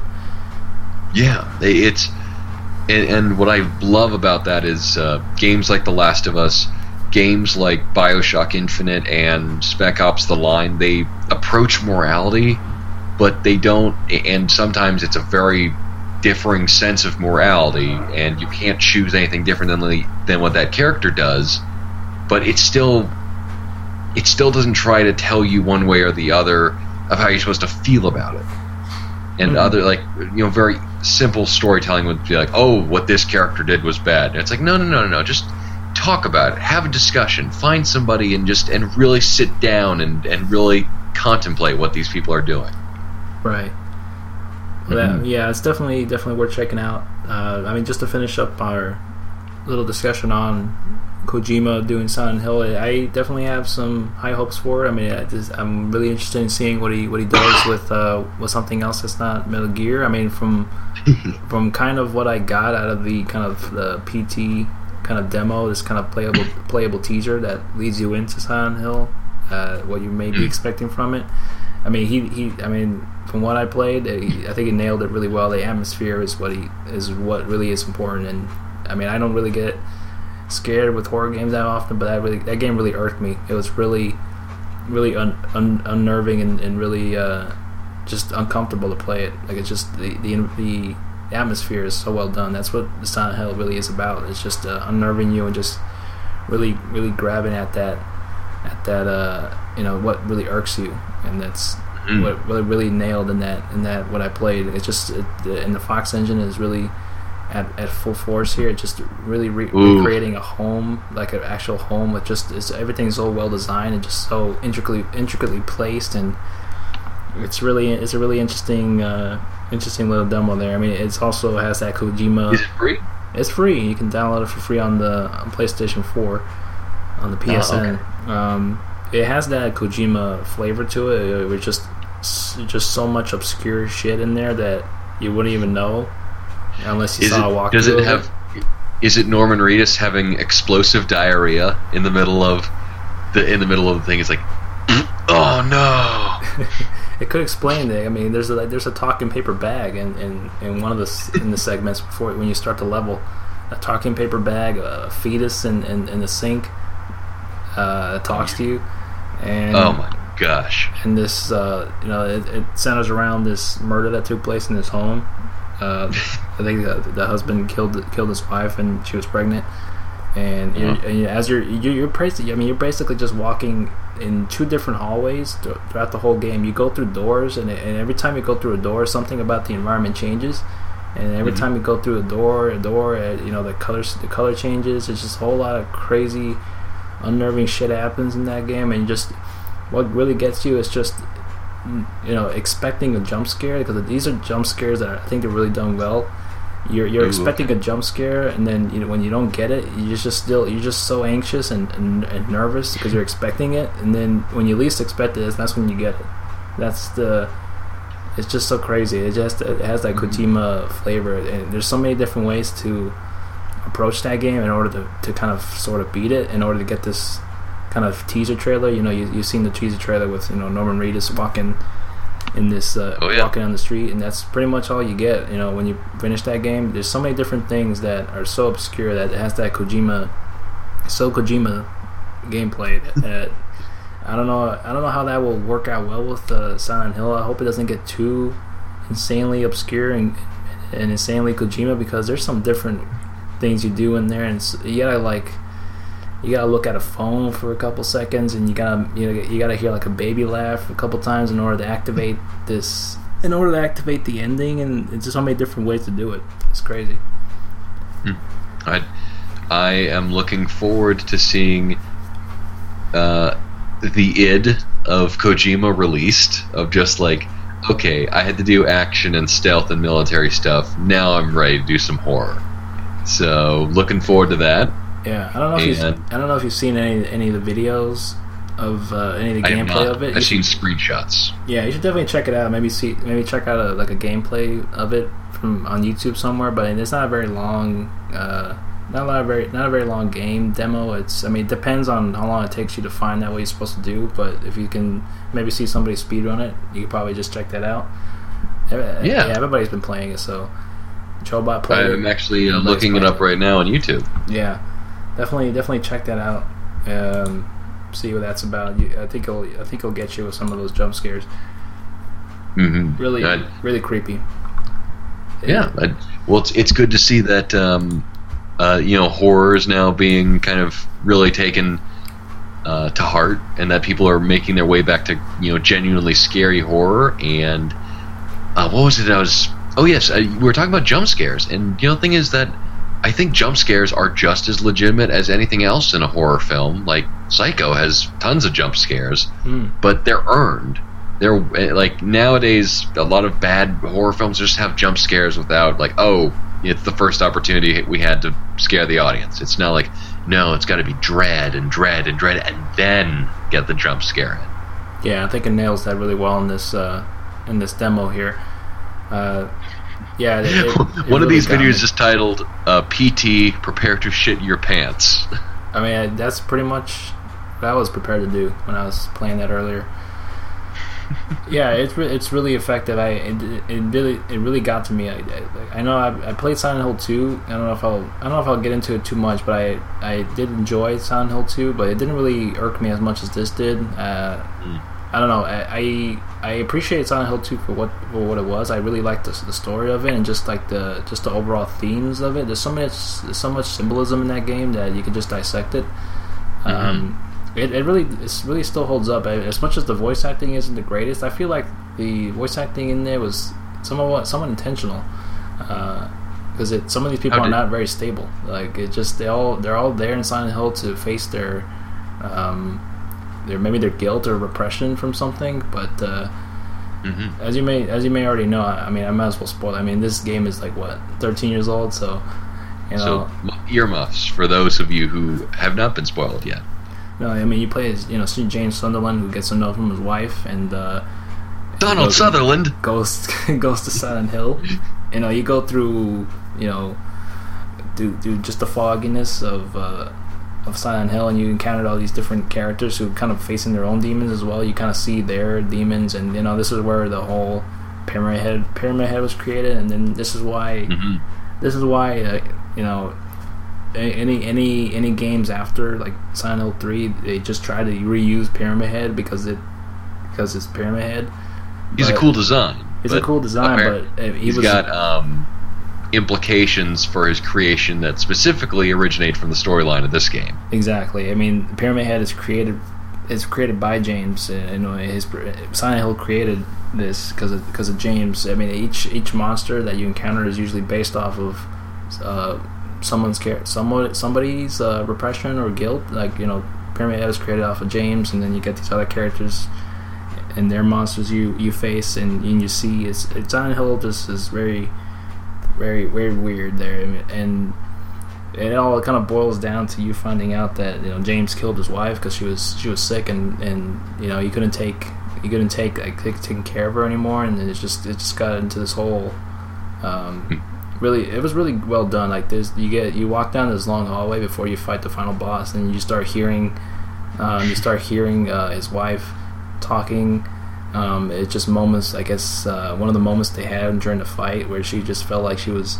she just wanted to die and she was just felt ugly and then she just was really pushing away James and then she starts you know emotionally breaking down and uh, you know apologizing for what she said and then it was just really it was really Mm. good touching moment there and you know you get these different endings as well depending on very very weird variables um, I know that there's. I think I got the maybe the good ending where where James accepts what he's done and just uh, you know moves on, and and it all de- and it all very depends. Like if you can get different endings depending on what you do, just the weirdest things. Like if you hang out with like Maria, which is kind of this uh, Inception by Silent Hill, is like it's meant to be um, James's wife, but in a more kind of seductive and more slutty version of her. Ooh, okay. So if you if you like stay if you stick around with her too long or just like uh, there's moments in the game where she I think she just kind of lays down in bed for some reason. I don't know why you would want to lay down in bed where there's just all these different crazy nurse uh, crazy nurse monsters wanting to kill you at this time. hmm I mean, if you go visit her often, you know you'll you'll end up like thinking that she's uh, real and just being with her at the very end. So it's just all these different variables. If you look at a knife too long, like too much time and examine it, you know you'll get like suicidal thoughts and just depend. It just uh, it affects the outcome and the ending. Just Jeez. crazy stuff, and it's cool to see that being implemented. It's not an actual choice you make; it's just like what you do actually what affects the ending. Like just a very, um, very unknown variables. Like you're not supposed to know. Yeah, like, you're, like you're playing this through not without knowing what variables you're activating. That's gonna, you know, create this ending. Fortunately enough, I guess Oh, I got the decent that. ending. Yeah. Yeah. It, oh. Gosh, I, I, I, I'm really looking forward to see what they do with uh, Silent Hills because apparently they they're going the route of Alien and Predator. Where it's like, what are we gonna do to make it really good? I know, an S. You know, you know apparently Kojima's that's a ma- all the magic you need. hmm I mean, Kojima's a movie fan, so I think he got that inspiration from Mhm. Aliens. I do. Uh, well, maybe we'll see it like Alien versus Predator versus Silent Hill. I don't know, it was crazy. Like after I played Silent Hill 2, I started like watching a, a whole different, a, a, a whole bunch of different lore videos on Silent Hill, and just there's like this channel on YouTube called Twin Perfect. They just dissect every every game of Silent Hill, and then they also explain to you like why all the games after like Silent Hill 3 are crap, and how they don't make sense, and then and just try to make a just trying to make a profit out of the Silent Hill franchise, and just they, just, they think they know what Silent Hill's about, but they really, they really don't. Um, mm-hmm. It's really good. Like just there's different, so many different parts uh, that they made for that. I just got hooked on it, and just I really understand now most of what Silent Hill's about, and just you know appreciated it for, for what it was, even though I just took me this long to, to play Silent Hill 2. I was too afraid to play it back when it came out. It is, yeah, it is one of those things where it's like, okay, apparently it's one of the the you know the one of the most beloved series of video games, but horror. I mean, it's that I I don't like horror just because I'm not a big I don't know. I'm a big scaredy cat, so it's like it's usually got to be really, really good, like something like Dead Space Two, or in order to get me to really get invested. Yeah, I, I, think you could. I think you can get through Silent Hill 2. I, it wasn't. Yeah, it wasn't too too scary. It's definitely there's, there's definitely some disturbing imagery in there, and uh, the, just the sound design is so good. It still holds up. Mm. So that definitely can get to you as well. Just like not like not knowing, like the unknowing the ex- unexpected is what really gets you. Mm. So that's it's definitely yeah definitely worth a check. Uh, if you can find it, if you can run it any, on anything, because it took it was it took me it was definitely a challenge to get to get it downloaded on, on the PC in order to get it to work on modern PCs. You just gotta download this like this community like mod, you know, this community mod patch in order to make it widescreen and just make it run, you know, as, as good as it can. But it looked really good for the PC, and I just did, I didn't really want to bother getting the HD collection because I heard so many negative things about it. It's not even oh worth the gosh. time. Like it's not even worth the time getting it. So I just decided to play the PC version where it was the most optimal and best experience to play it on.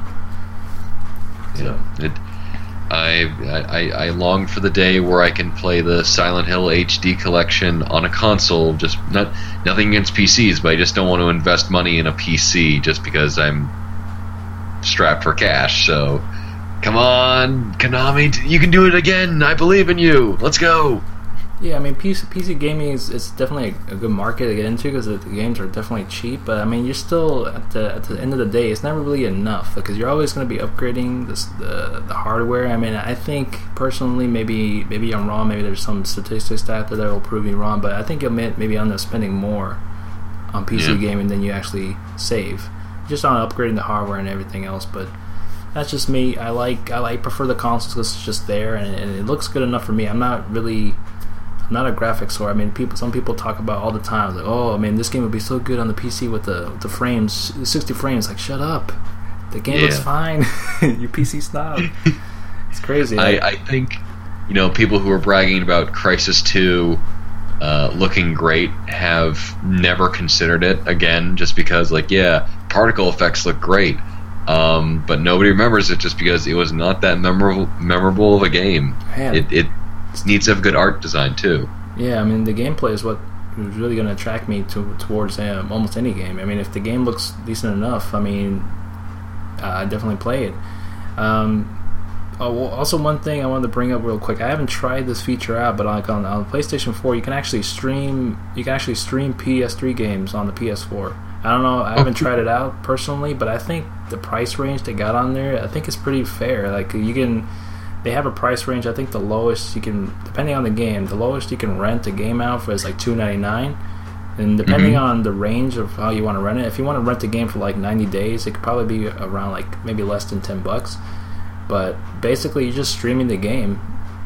Uh, you're, oh. you're, streaming like a PS. You can stream a PS3 game. Like they, they don't have all the games on there, but they're you know they're working towards you know putting some you know good PS3 games, PS2 and PS1 I know I saw, I know I saw Metal Gear Solid 4 on there. You can stream that game, and, and, and you're not even really purchasing it. But even for the price range, if you're gonna only play it for, if you're only gonna rent it for like 90 days, that's plenty enough time to you know play a game and beat it. And you know you're still, you know, you're not having to buy it, but it's still decent enough range of price. I think so. I think mm. it is.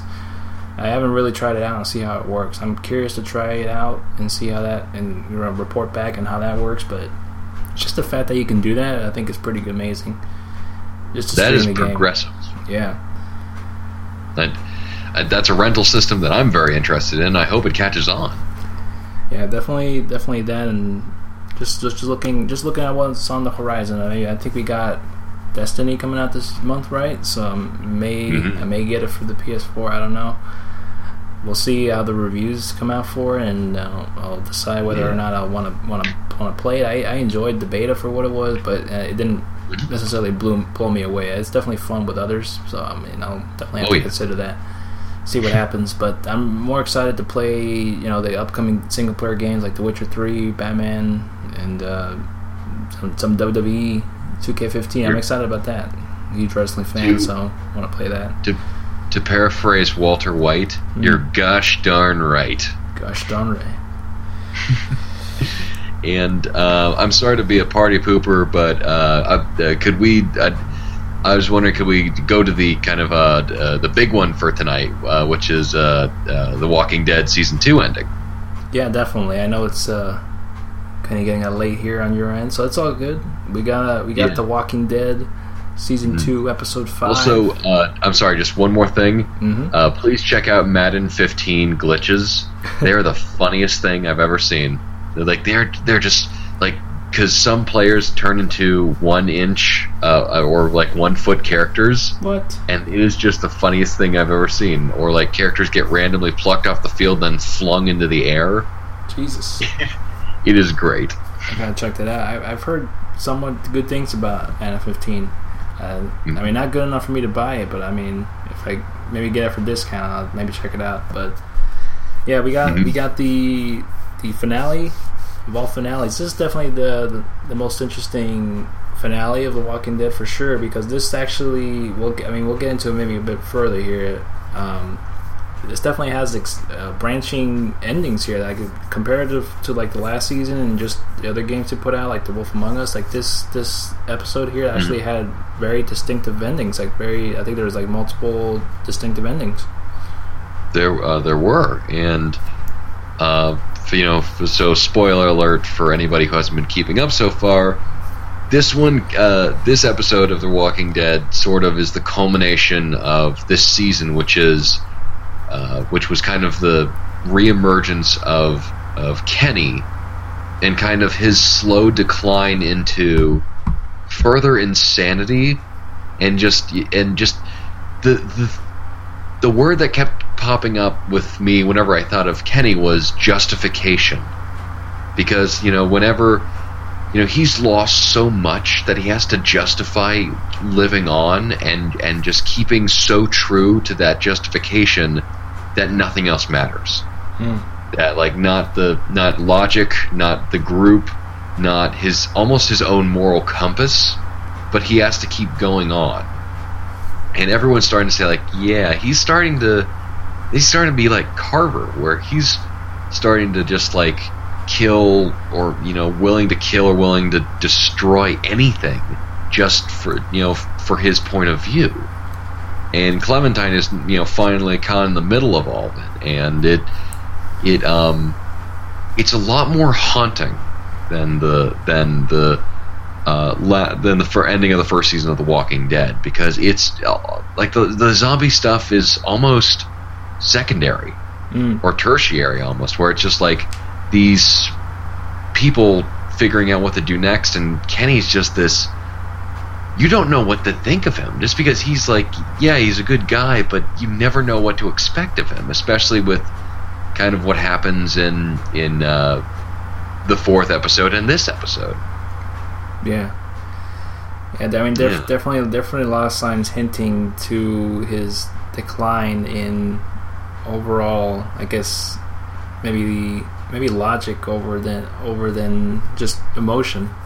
Like he, he's definitely yeah, like you mentioned, he's definitely lost a lot, and you start seeing the decline. It just it starts getting even even even worse, and you don't know how it's uh, how how it's how it ends till like the very last uh, few minutes here, and you just kind of left with that uh, ultimate decision. Yeah, I, I think we might as well just get into some of the spoiler stuff here. I mean, it's really hard to gloss, Oh, yeah. gloss over it, but uh, yeah, if you guys have not played it yet or are interested in hearing what happens here, I mean, we would probably have to skip over a couple minutes here. We'll probably I'll probably put in the show notes, you know, when you could uh, continue listening, Mm. but we'll skip over skip over that, and then we'll you, know, you can get you can come back to this episode later on when you actually play it. So I mean, we we we um, you know, so we had the lead up with that. Um, we when we had also some somewhat good moments trying to get the the whole group together when they were, they were at the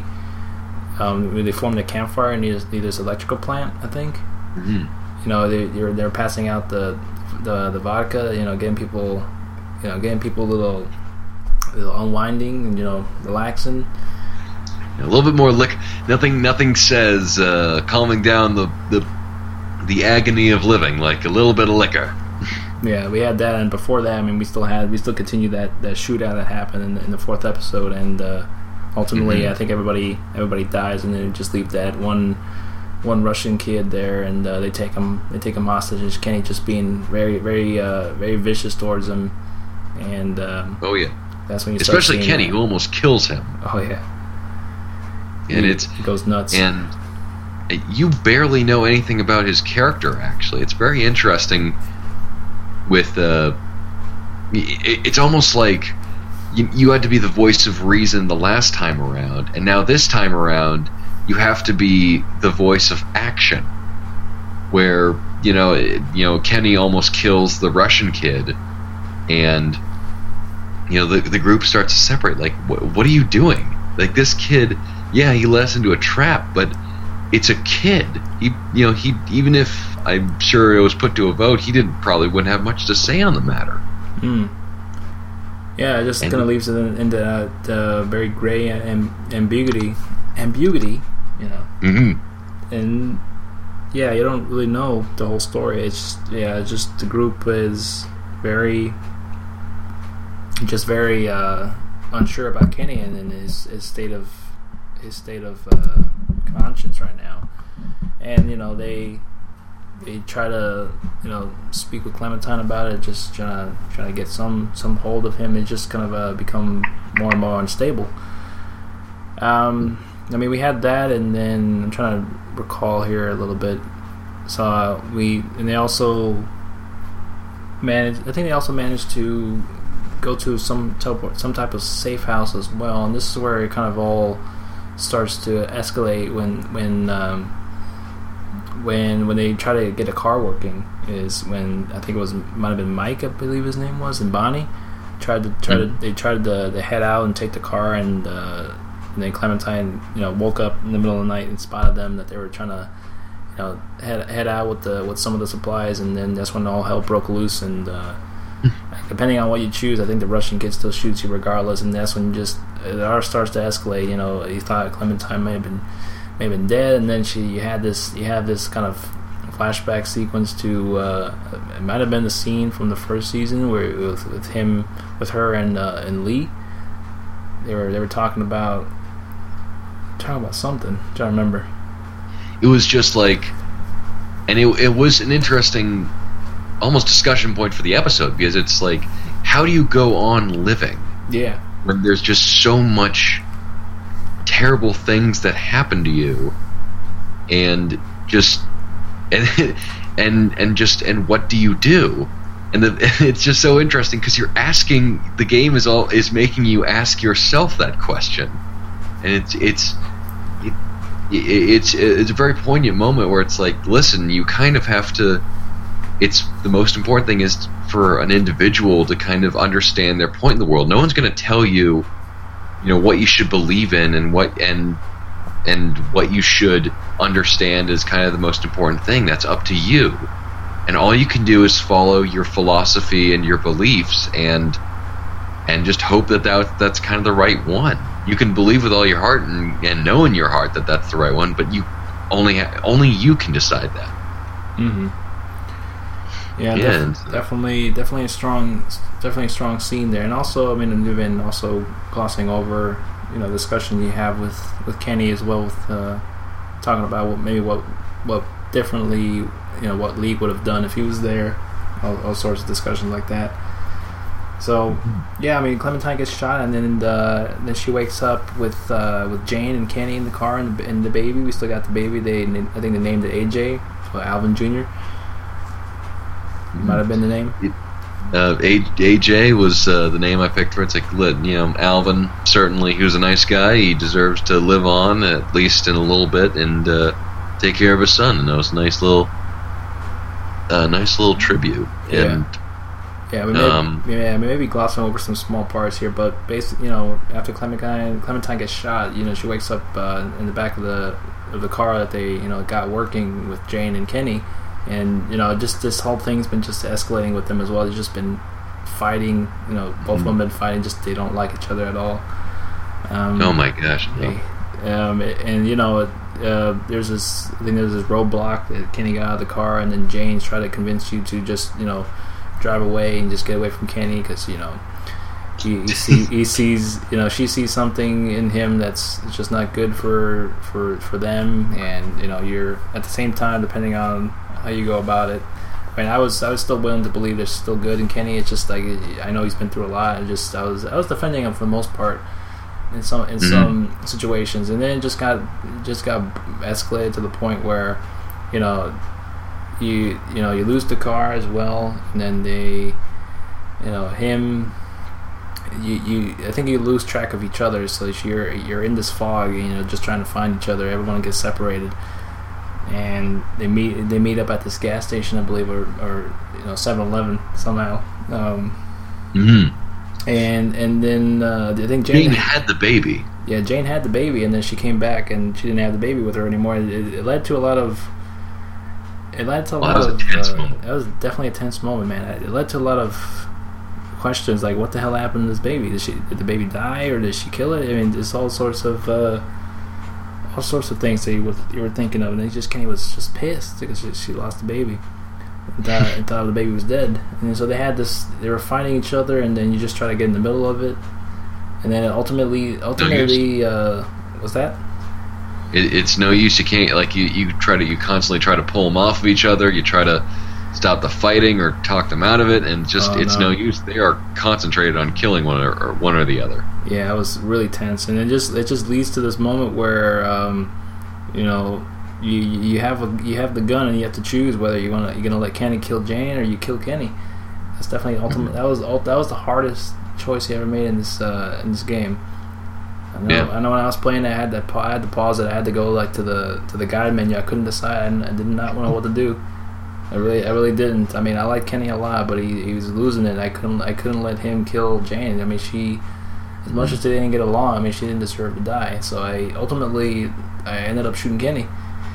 Yeah, same here. Absolutely. It's just you know Jane. There seemed to be a little so a little something else going on with uh, Jane. She said, you know, trust me, and Jane seems to have a good head on her shoulder, and you know it and much more at least cool. Like you know she's obviously not as uh, well spoken as she should be, but you know there was just something else going on where it's like, yeah, I you know I trust you. There's there's way too much going on for her for the baby just not to disappear completely from the story. Mm. And with Kenny, it's it was just like he's gone.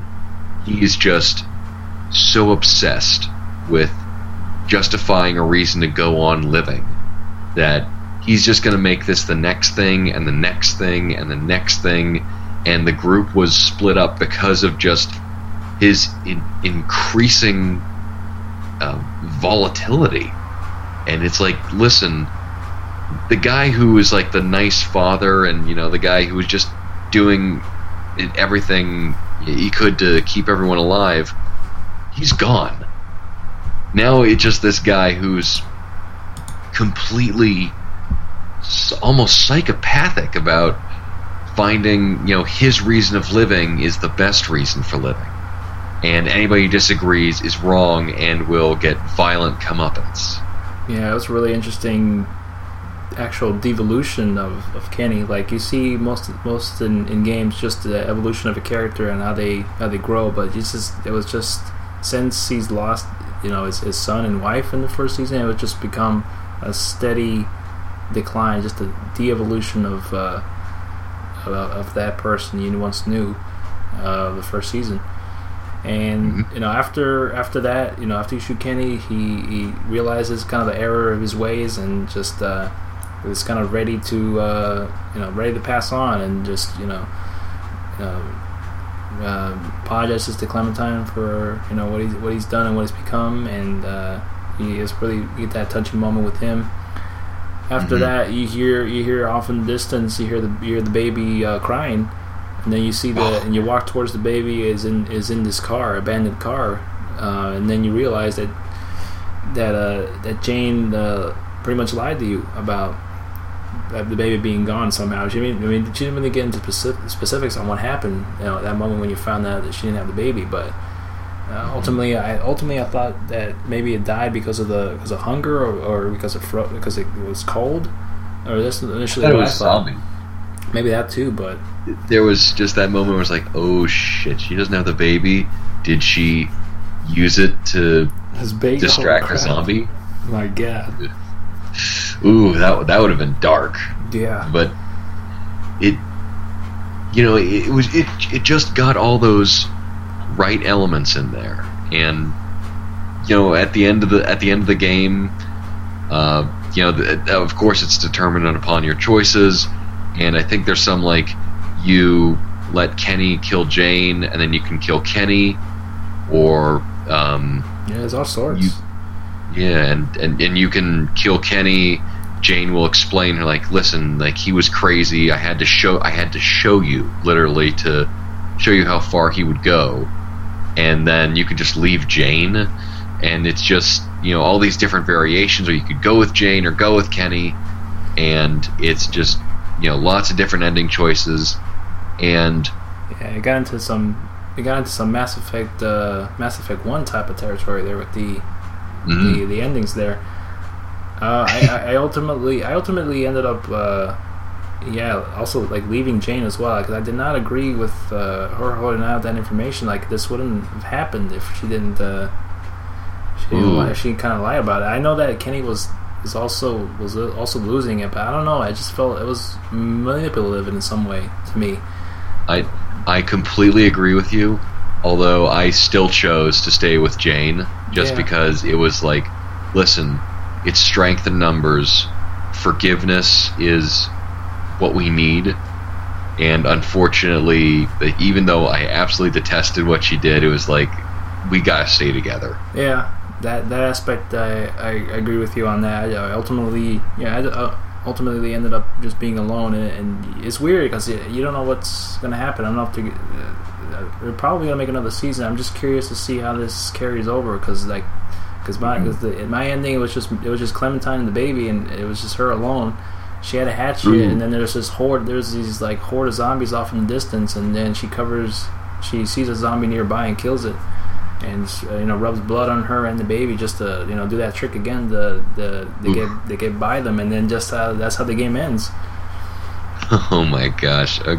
Okay, I got uh, a completely different ending, which was um, Jane and uh, Clementine go back to the store that uh, Carver was running, and they find some baby formula, and Yeah, there's like this this family that comes up and just you know in front of the gate, and they just ask, "Can we come in?" And it's this really kind of quiet, really awkward moment where it's like. uh, yeah, are you alone or what? And then like you, you just let them in, and it it's not like oh surprise they're bad guys or oh surprise they're actually really good guys. They and they're not armed or anything, but it's it's like this weird mix of you know they they seem desperate. You let them in. One of them has like a handgun, and Jane and Clementine sort of look at each other, and it just ends. Hmm.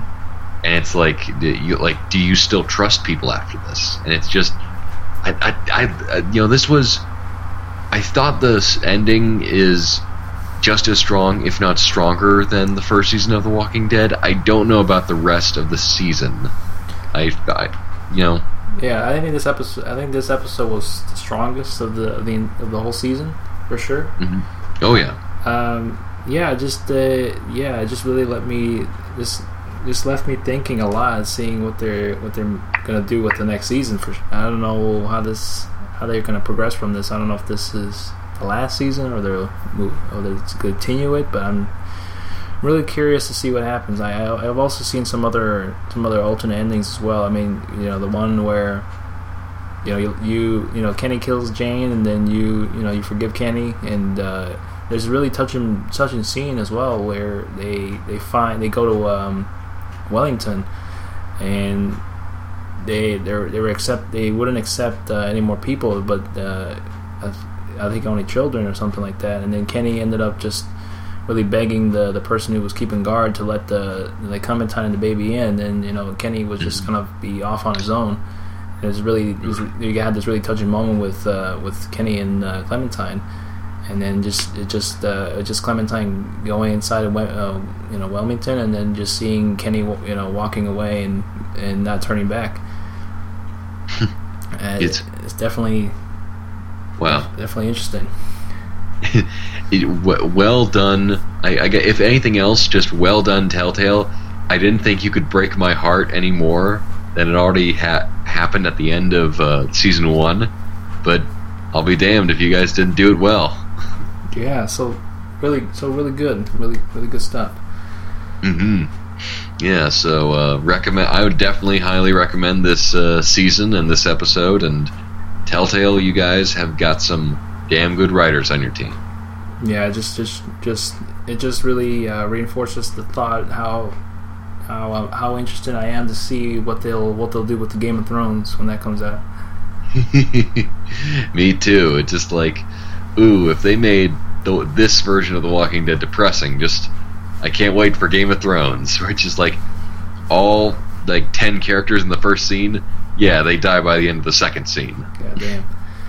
So yeah, that's uh yeah, that's been our discussion. I, we definitely we, we definitely really wanted to get into that for sure on this one, the finale of season two of The Walking Dead for sure.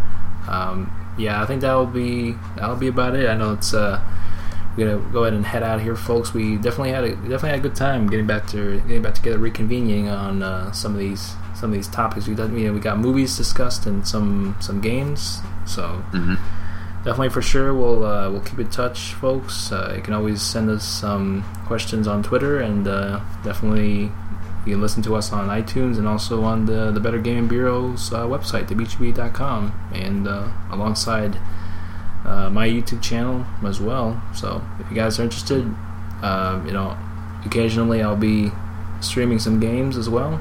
And yeah everything's everything's going good so far in the in the world of streaming. Now that I got a better internet connection.